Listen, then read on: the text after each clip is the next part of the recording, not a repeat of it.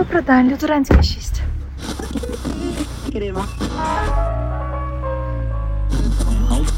Привіт, мене звати Ольга Штайн, і це наш другий випуск. Я сижу в себе в майстерні, тільки що взяла собі кави в улюбленому Beautiful, який має сусідні двері майже з моєю майстернею. Тут заливає все сонце, і це дуже красиво. Мала сьогодні якийсь надзвичайно чудовий ранок, тому що з самого позаранку мені подзвонила подруга. Вона має дуже цікаву експертизу в арт-світі, і вона запитувала мене про ціноутворення всередині того, що вона робить. Дуже приємно, коли з тобою радяться. Знала про те, що у нас готується один дуже цікавий класний проект. Сподіваюся, мене запросять подивитися. Хоча б привіт, якщо ти слухаєш. А я думаю, що ти слухаєш. Бажаю вам, щоб у вас це сталося. Після цього приїхала до майстерні. Тут мала тільки що зустріч ще одну з колекціонером свого мистецтва. Мені подарували чудові квіти, і це надприємно в плані того, що. Ніколи не розуміла, як це працює, але для мене це важливо. Те, що люди, коли я віддаю їм своє мистецтво, ніби відчувають, що хочуть ще мені щось дати, окрім грошей. Я ж не просто так його віддаю. Вони мені приносять квіти, і я ніколи про це не прошу, але це так природньо стається. Це щось, ніби що дає мені відчуття, що я даю людям більше, е, ніж можливо вони конвертують це у гроші. Але тим не менш, я хотіла поговорити про те, що мене надихає.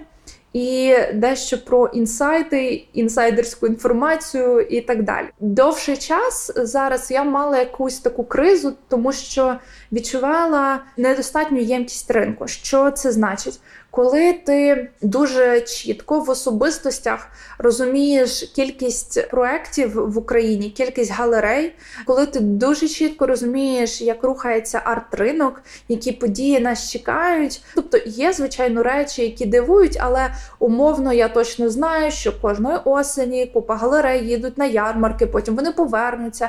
Я знаю, як це рухається, і знаю, які галереї конкретно за умовним їх вайбом беруть собі певні певних художників, і це ніби не стає ніколи якоюсь новиною або чимось суперцікавим і неочікуваним. І при цьому є якесь таке відчуття, ніби в нема куди робити того мистецтва, тому що зараз я бачу, як все вжимається, скорочується. Колекціонери ну не настільки відкриті зараз до купівлі, можливо, українського мистецтва, а завоювати європейський ринок. Ну я не знаю, як вам, а мені на нього виходити не те, щоб важко, але це не йде як по маслу. Це трохи зі скрипом, тому що коли ти не присутній в певному просторі, це все ж таки впливає.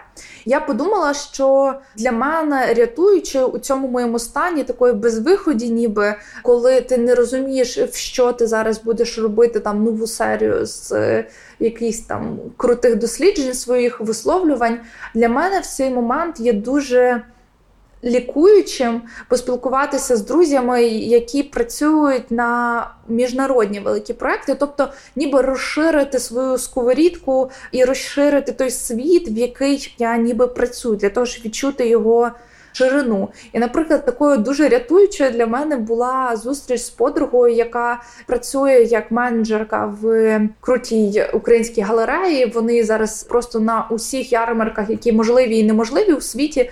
І мені видається, що мені просто скарб дістався в якісь дві години на каві і обіді, коли вона мені розказала про свої просто нереальні подорожі, як вона там якісь картини везла в ручній кладі, домовлялася як з одної частини контакту континенту, перевести щось в іншу, як намагалася відновити себе ранком, коли до цього в них було там величезне круте автопаті, про те, наскільки ще багато ярмарок і як на них хочеться всі встигнути.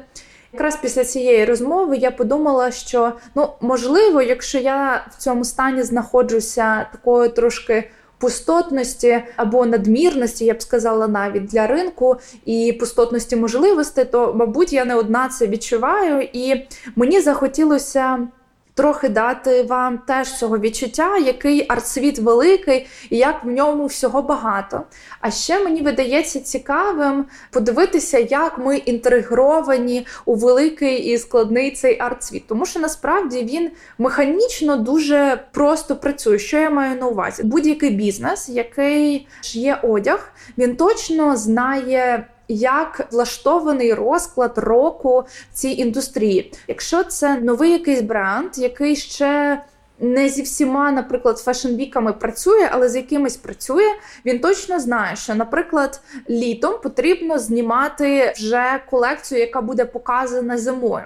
Е, він точно знає, що зимою треба знімати літню колекцію для того, щоб встигнути все зняти, все відшити і так далі. Він точно знає, що існують там найважливіші артвіки, типу там Нью-Йоркський, Парижський і так далі, Міланський. Він точно знає, що є певні обличчя, в яких сховані ключові лакмусові листки того, як це все пройшло. В плані журналісти, які пишуть про моду, і чи прийшли вони на якийсь показ, чи не прийшли. І це є певна подія. Як Анна Вінтур, якщо вона з'являється на певному показі, от недавно в мене просто весь інстаграм було в тому, як Анна Вінтур відвідала якось там українських дизайнерів, і це була супер велика новина, тому що це справді важливо і справді цікаво.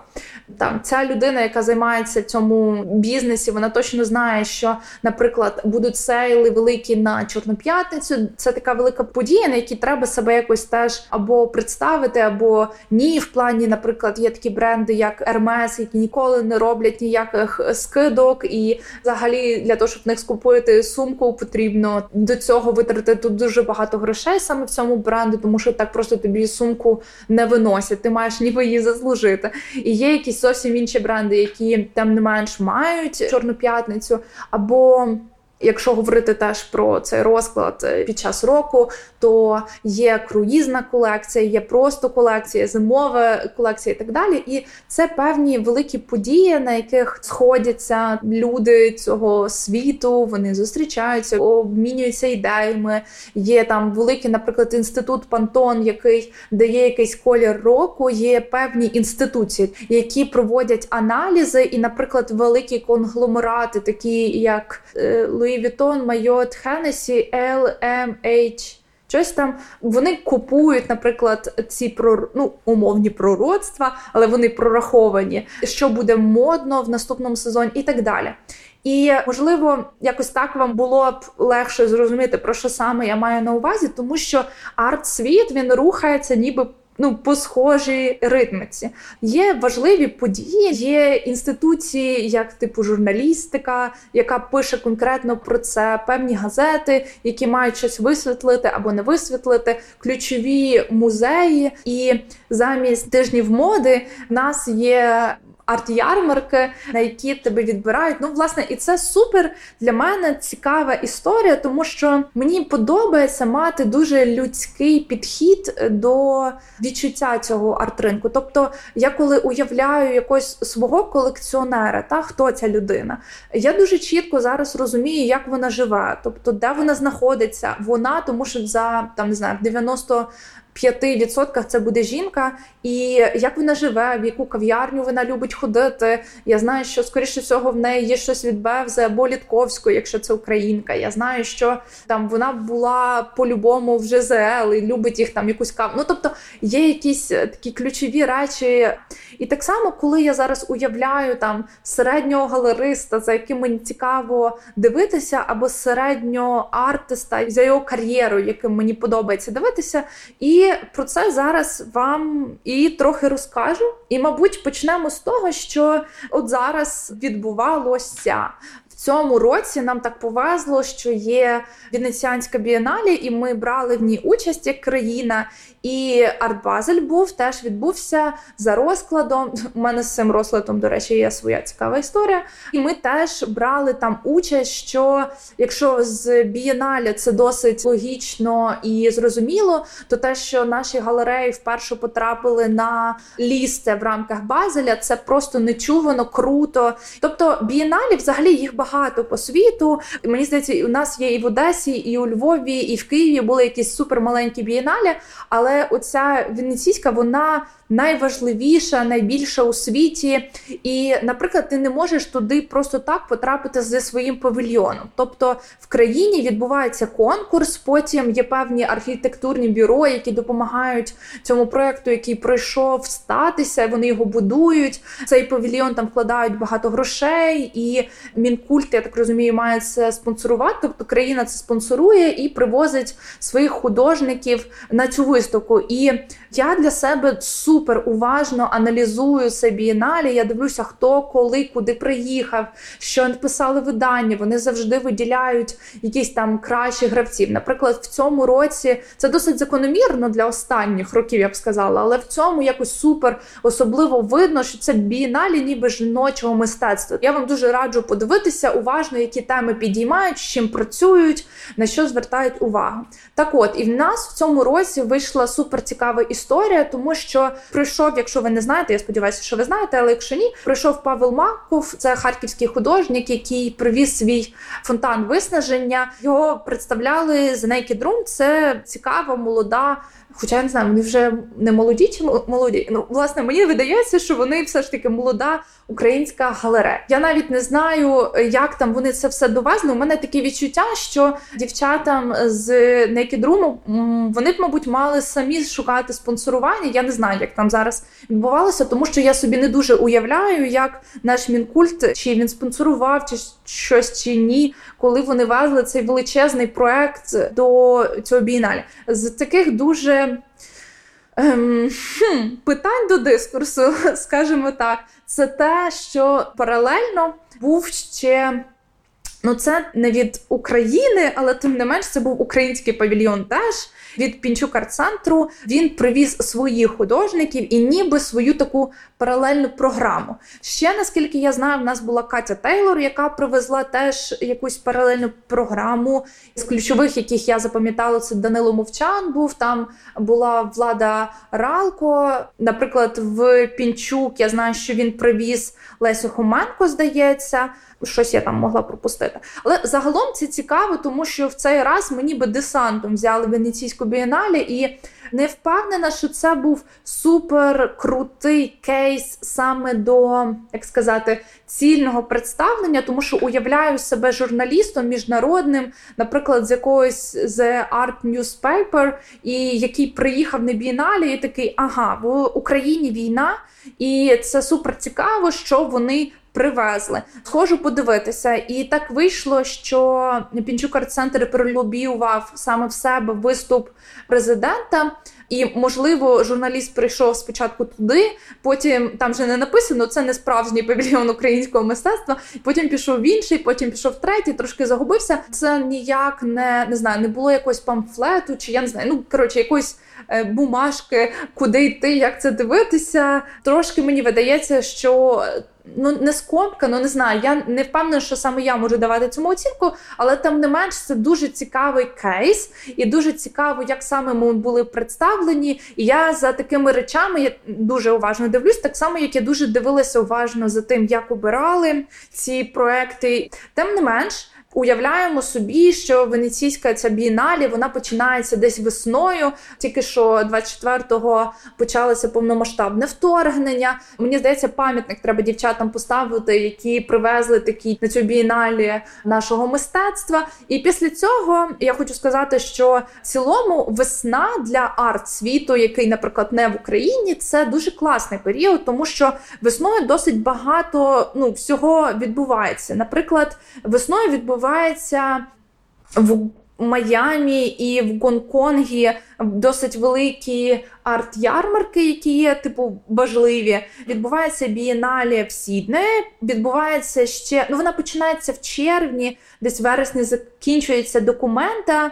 Відбувається, здається, в Німеччині якась важлива ярмарка. Тобто їх взагалі досить багато. А ще ем, говорять, що саме весною і в осени є класні моменти для представлення якихось цільних проєктів від художників, типу для персоналу. Моя, до речі, була весною в Парижі. Тобто, якщо ви подивитеся саме на коли розподілені якісь важливі ярмарки і важливі виставки саме в галереях, то ви можете звернути увагу, що це саме осінь і весна. І, до речі, ну зазвичай в галереї, в якісь дуже хороші галереї, є якась там кількість художників, типу вони ж не безконечна. Це там залежно від того, скільки може осягнути галерея. Це там ну 12, 24, 7 художників, ну приблизно. Дійсно. Е, І якщо ви подивитеся, то зазвичай є якісь автори, які стейтмент, якісь такі дуже ну, важливі для галереї, які є найкращими в цій галереї. І є якісь типу другого листа. Це не завжди, не у всіх галереях так і є, але тим не менш, і від цього іноді залежить на коли відкривається виставка якого художника, якийсь, який вважається цим галеристом, ну умовно кращим. Він може виставлятися, наприклад, восени або там весною. Якщо говорити про далі, то літом теж відбувається досить багато. Наприклад, попереднім літом в червні відбувався цей Artist Prize від Naked Room. Це досить цікавий. Він був перший. Але чим літо цікаве, ці художники, які в Україні, мабуть, вони відчувають, що літом починається якась череда резиденцій. Тобто, і для мене теж кінець весни, літо це якийсь період, коли художники роз'їжджаються по всьому світу, постійно на якихось резиденціях, іноді з резиденції на резиденцію переїжджають.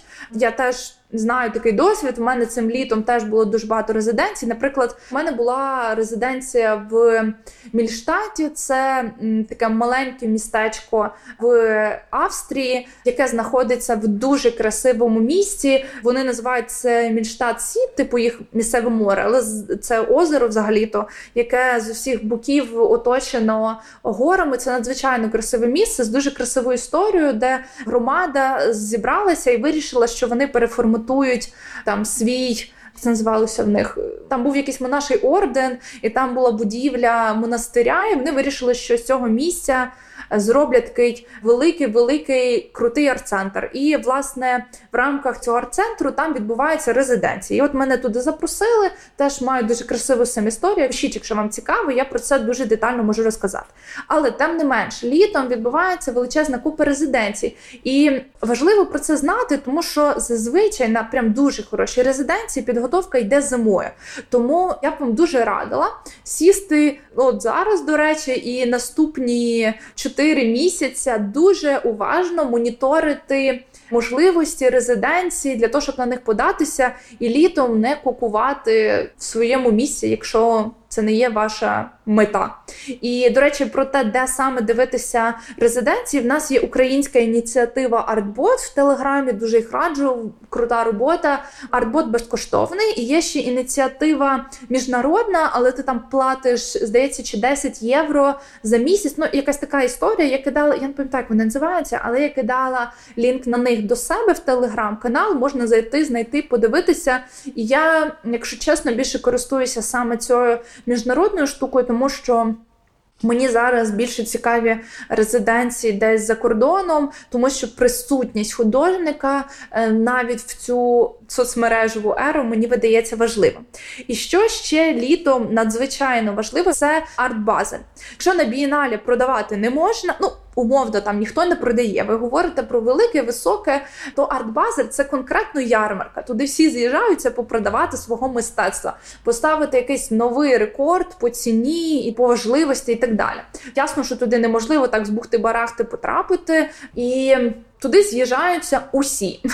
Мені видається, що там просто можна зірок васваясь е, побачити, тобто найкращі художники, найбільші галеристи. Прям Гагосян прилітає на своєму private джеті дивитися на художників. Це виглядає там. Є частина Unlimited, яка такі величезні стенди нереального розміру, якесь мистецтво. Є там два поверхи, які повністю засіяні маленькими клаптиками такими ніби кімнатками галерейними, і там кожна галерея має обрати одного або двох художників, які вони привезуть на цей арт-базель.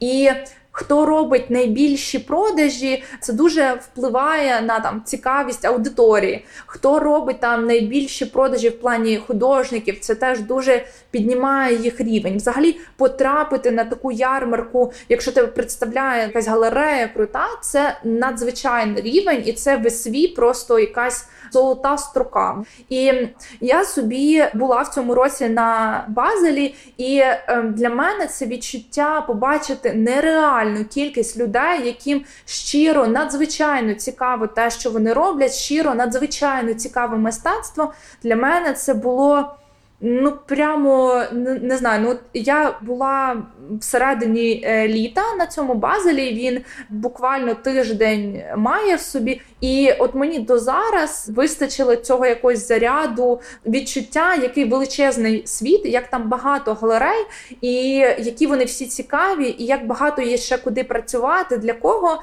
як багато колекціонерів. Тобто.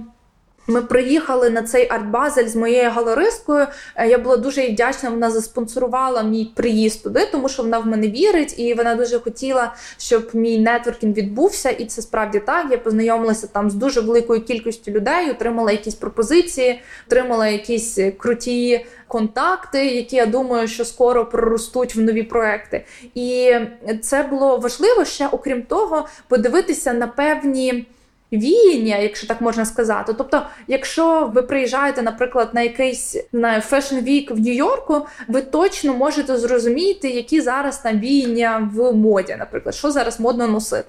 Так, от у мистецтві є теж певні віяння, за якими можна дивитися, як, наприклад, там жіноче мистецтво, як мистецтво темношкірих, про темношкірих. Це дуже великий тренд, який несеться просто з нереальною швидкістю. І так само дуже цікаво для мене, наприклад, було подивитися на те, як багато роботи з текстилем. Я взяла для себе це, наприклад, на так подумати. Можливо, я теж хочу щось зробити, не тому, що просто це модно, а тому що мені справді це цікаво, і я відчула, що це якесь таке нове проявлення, якого б я теж хотіла. До речі, з великою цікавістю зараз дивлюся, як Максимова Іра вона працює з текстилем і робить ресайклінг, такі величезна полотна. Для мене вони супер цікаві. Це нове проявлення її мистецтва, тому що якщо так я більш-менш очікую, що я побачу, коли вона публікує новий пост, то коли це текстиль, це більш неочікувано для мене цікаво і приємно. Е, з цим артбазелем, от що сталося в попередньому році, його переносили, тому що був ковід, і в цьому році сиділа я собі на резиденції і думку думала, що Боже, ну світі все в моїй країні війна. Є достатньо причин для того, щоб артбазель перенесли. Ну це може для українців так, для швейцарців це не так. Тому, коли я зрозуміла в перший день артбазеля, що він ось вже почався, і він починається не восени, він ось вже літом тут. Ну ви просто не уявляєте, який розрив сердечка я собі отримала але тим не менш дуже щаслива, що на нього встигла, знайшла прямий пояс. Єдине, що не встигла на дні, які були закриті. Весь арт-базель він ділиться на певний. Типу, є перший день відкриття, і потім, коли ти не можеш купити на ці дні квиток, ти маєш отримати пряме запрошення від галереї, і тому там, ну я ж кажу, по вулицям ходять легенди, артсвіт. Це умовно люди, які працюють напряму з Сотбіс, це арт-едвайзери, які відбирають найкращі полотна до колекцій великих колекціонерів. Це радники колекціонерів, це люди, які типу, працюють на дуже високому рівні, і от вони в ці дні можуть потрапити на арт-базель умовно без людей, які просто прийшли подивитися. І у мене могла б бути можливість потрапити на ці дні, якби я згадала про це хоча б за деякий час, а не в день, коли цей базель почався. Тому встигла я тільки на останні, але для мене і цього було супер досталь для того, щоб відчути оце дуже велику причасність. Говорячи про е, ще артбазель, круто, що в рамках нього є якісь там ще маленькі ярмарки. На Артбазель, сам Базель потрапити ну складно. Я думаю, що можливо в цьому році наші галеристи такі потраплять. Але, по-перше, вони потрапили на лісти. Це вважається, ніби така ярмарка, на яку складно потрапити, на яку складний відбір, але тим не менш, ніби ярмарка молодого більш мистецтва, ніж сам Базель. І на цьому лісті в нас були представлені Некідрум. Вони привезли Катю Бучацьку, Лісуванку Єкатерину і Люсю. Дуже крутий набір. Були ми на стенді, дуже мені сподобалося. Були Волошини, які привезли Лесю Хуменку, Нікіту Кадана і Миколу Рідного, здається, такі класні бутинки в нього були. От і ще була програма від Пінчук центру. Там був відеоматеріал. До речі, я маю в телеграмі класні матеріали, статті, точніше, які я скидала про те, як саме ліст підтримав українські галереї, що в певний час вони запропонували, скажімо так, російським галереям не приїжджати в цьому році, і ці місця віддали українським галереям. Ясно, що не там якимсь там, а які подавали свої заявки, які теж брали участь до цього в великій кількості ярмарок, тому що галерея ніби має теж мати своє і свій послужний список того, де вона була до цього. Ну так сталося, що саме ці інституції було обрано. Власне, я дуже щаслива за них. Зараз Naked Room дуже класно будує свій шлях до справжнього базеля, умовно цього базеля Базеля. В них була чудова виставка в Варшаві Голосія, і мені здається, що це їх квиточок вже на Базель, тому що вони мали таку співпрацю з дуже шанованою галереєю в Варшаві. Так що подивимося, чи справдиться моє пророцтво. Якщо ми ще, до речі, говоримо про Артбазель, тут цікаво, як ярмарки, а ярмарок е, в світі теж ну їх дуже багато, дуже, дуже, дуже, дуже багато. Я теж в своєму телеграмі, до речі, маю матеріал про 100 найкращих, там сайт, на якому можна подивитися, де кращі продажі, де прірост е, відвідування, а де навпаки мінус. Але є якісь там найкращі арт-ярмарки, і вони ділять ніби між собою ринки, і це обов'язково є Європа, Азія і є Штати. Зараз була дуже цікава історія про те, що Фіак це французька ярмарка, яка проходила в одному і тому самому місці. І здається, Базель віджав в них простір. І тепер я не дуже розумію, де буде сам фіак, але тим не менш, тепер у Базеля є ще одна дуже крута площадка. І говорячи про те, з ким саме, наприклад, той самий Базель ділить простір, є ще наступна в рейтингу найкращих арт-ярмарок світу, наприклад, Фріс Лондон. Вона є ще взагалі в Лос-Анджелесі, Нью-Йорку і в Сеулі. Це теж арт-ярмарка, яка ділить ніби ринки з Базелем. Ну і там ще після неї є дуже багато. Я зараз вам якось трошки розкажу, куди ще наші їздили, де ще вони класно були. Обов'язково собі слідкую за тим, які були результати кожної з цих арт-ярмарок, де хто з'явився, де хто був. Тому, якщо ми от закінчимо літо і переходимо до осені, то восени є Берлінська бієналі, яка досить важлива. Є Армері Шоу в Нью-Йорку. І, до речі, в цьому році я бачила, що Волошини брали участь в цьому арморі шоу паралельно майже з В'єна Contemporary, і це досить цікаво, тому що як вони встигли, я не розумію. Звідки вони розірвалися, я не розумію. Але тим не менш, це дуже крута ініціатива, що вони були і там, і там. І цікаво, до речі, наскільки різний контингент колекціонера їде на арморі, і який їде в В'єна Contemporary. Для мене, наприклад, В'єна Contemporary є досить такі старші і саме європейські колекціонери. А Арморі це ніби юмані світ. Але це умовно моє якесь відчуття. Потім, десь після Арморі є арт Афіни, і в цьому році я бачила, що там була я галерея. Це Львівська галерея Гудімова, ну вона львівська і київська, і були також Волошини. А Віна Контампорі, Боже, я про нього нічого не розказала. Хоча там були, до речі, дуже круті автори. Цьому році їздили спільний арт. Це я не впевнена, що вони рахуються галереєю. Це не є галерея, здається, але це є точно інституція. І вони привезли, до речі, дуже крутих художників. Досить цікавий в них був стенд. Були також Волошини, звичайно, і був Некіт, в якому була персоналка Макова. Я дуже сподіваюся, що скоро я зможу вам розказати про дуже крутий проект, в якому я беру участь, і він трошки по слідам цього В'єна Contemporary. До речі, після нього є Art Vilnius, на якому, наскільки я зараз дивлюся, є і Naked, і Gallery. Ну, власне, кого там тільки немає. Але взагалі. Це тільки я по вершечкам пройшлася того, що відбувається осінню, і це тільки умовно там, де є наші галереї. І зима, наприклад, для мене ну вона цікава, хоча б тому, що є Майамі Базель, але окрім цього, є певне затища в ярмарках, як я можу так судити по собі, але. Тому що я дивлюся, я маю на увазі. Але, наприклад, з'являється дуже багато продажів на е, всяких Сотбіс, Крістіс, Доротеум і так далі.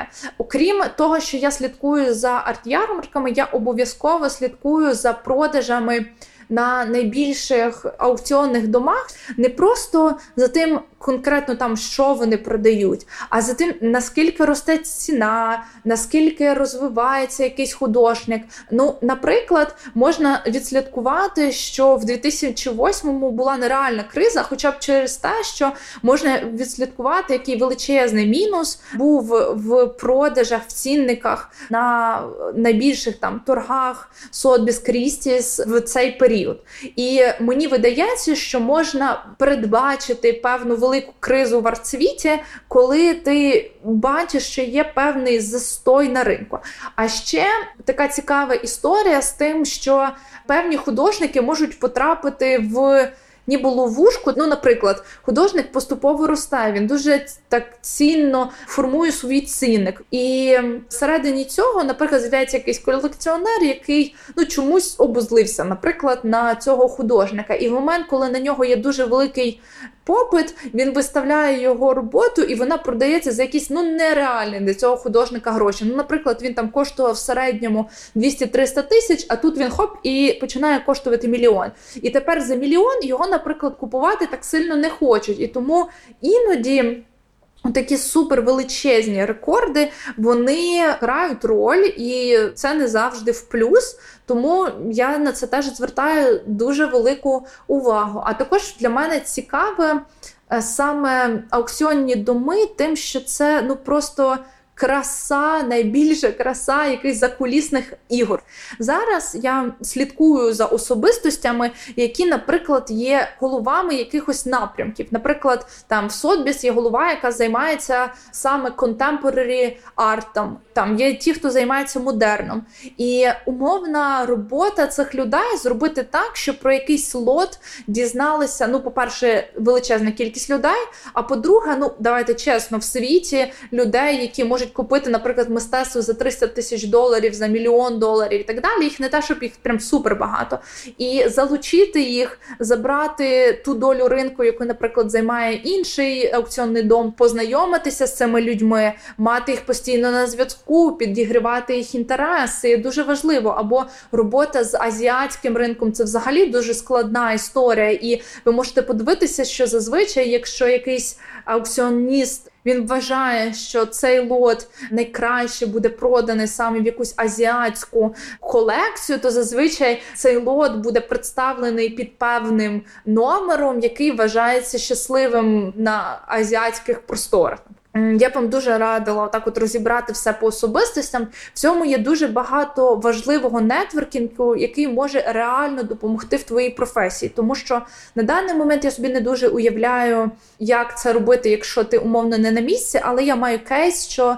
Наприклад, в мене брала надзвичайно крута журналістка інтерв'ю. Вона грузинка за походженням, живе в Нью-Йорку і працює там для дуже цікавих видань. Вона брала в мене два інтерв'ю: одне для нью-йоркського видання, інше для австралійського, і пізніше вона порадила мене для одної надзвичайно крутої берлінської галереї, тому що колись співпрацювала з ними як куратор. І ця галерея вона дуже давно бере участь в Базелі і так далі. І от ми ведемо з ними зараз перемовини. Можливо, у нас щось вийде. Ми такі будемо співпрацювати. Вони сказали, що вони не беруть молодих художників. А я є дуже молодим художником. Але через пораду, наприклад, цієї журналістки, журналістки вони звернули увагу, і справді ми, от, наприклад, зараз знаходимося в цьому періоді, намагаємося знайти точку доторку, як би саме ми хотіли співпрацювати. І це, до речі, та причина, через яку я задаю ще питанням, як саме правильно входити в артринок, і чи має взагалі якусь важливість і різницю, чи є я, наприклад, в інстаграмі чи ні, тому що ну, бачу якісь досить противоречиві меседжі, я б так сказала, від людей з індустрії. Але я думаю, що це якась. Окрема історія. Взагалі, підсумовуючи, я можу сказати, що в світі нереальна кількість галеристів, нереальна кількість колекціонерів і їм всім дуже цікаво, і вони всі дуже чекають, я думаю, українського мистецтва. І я думаю, що всім нам є там місце. І, до речі, говорячи про це, про місце, я якось слухала інтерв'ю українського бізнесмена, який працює з виноробством, і він сказав таку дуже круту фразу, що в мене в виноробстві немає конкурентів. У мене є. Колеги, з якими разом ми боремося з неготовністю українського ринку. От мені видається, що саме така ситуація у нас зараз в артсвіті, що ми всі разом не є там художники, я маю увазі, не є конкурентами, але ми боремося з скептицизмом е, світу навколо. Але нам всім є там місце, це точно, і можливості вони від вас дуже близько, і від мене близько, і від вас. Загалом, за цим всім я вам раджу дивитися випуски наступні слухати. Чи сподобався вам цей мені щиро цікаво? Але надалі, будь ласка, направте якимись питаннями, що вас саме цікавить, і я планую собі далі запрошувати гостей, і ми поговоримо прицільно саме про те, що вам було цікаво. Дякую, що ви зі мною. Я сподіваюся, що ви не опускаєте руки, що ми всі разом боремося за те, щоб українське мистецтво було у світі. Дякую вам і до зустрічі.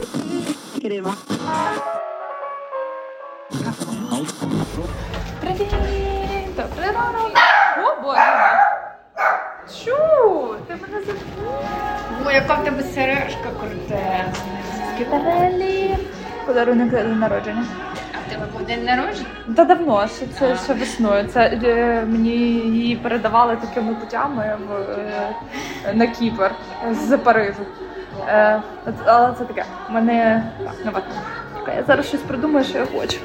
Мабуть, е, фільтр, е, мабуть, з собою піду мерзнути до себе.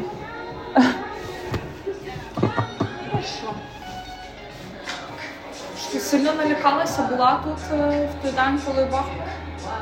Ні, в мене був вихідний, і це ж вранці було. Ми ж з 10 відкриваємося. Це Мішина зміна була, Міша не прийшов на роботу. Трохи пізніше прийшов, бо ми тут мали апаратуру віддати. Ну, я трошки довочку. А ти де була? Я була вдома. Ну, типу, я прокинулась, у мене була мала бути зустріч на 9.30, і я тому рано прокинулася, але знаєш, типу прокинулася, але не ще не прокинулася до кінця. І тут якийсь момент е, відбувається оце, при тому воно ж бахнуло в трьох місцях. Типу, ми в епіцентрі виходить, вікна трясуться, капець. Я просто е, тепер у нас матрас лежить в цьому в коридорі, і це дуже стрьомно. Серйозно. Я тепер лякаюся від кожного, я до цього досить безпечно до цього відносилася. Тепер така. Да. А ми, ну я ж на лівому березі ага. І, ну, в центрі, коли бахнуло, ми чули. Ну так, знаєш, коли типа здалеку. А потім, коли на лісовій грохнуло, це ж е, недалеко від нас, я якраз в магаз пішла за водою, думаю, в мене води питної немає. Думаю, зараз, коротше. Запаслась? Да, і там як гепнули, я зразу я якраз виходила з магазу. Я назад заходжу, кажу, де у вас тут сховище? Вони такі немає. Я думаю, окей. Ми після цього пішли в цей в для сільпо, а там ці пафосні очереди. Обожаю. І що і стоять собі? Е, і всі ні, ну що, всі всі стояли як треба в черзі. Єдине, просто що зазвичай там я не знаю, гречку беруть, а тут якісь е, там кальмари я бачила.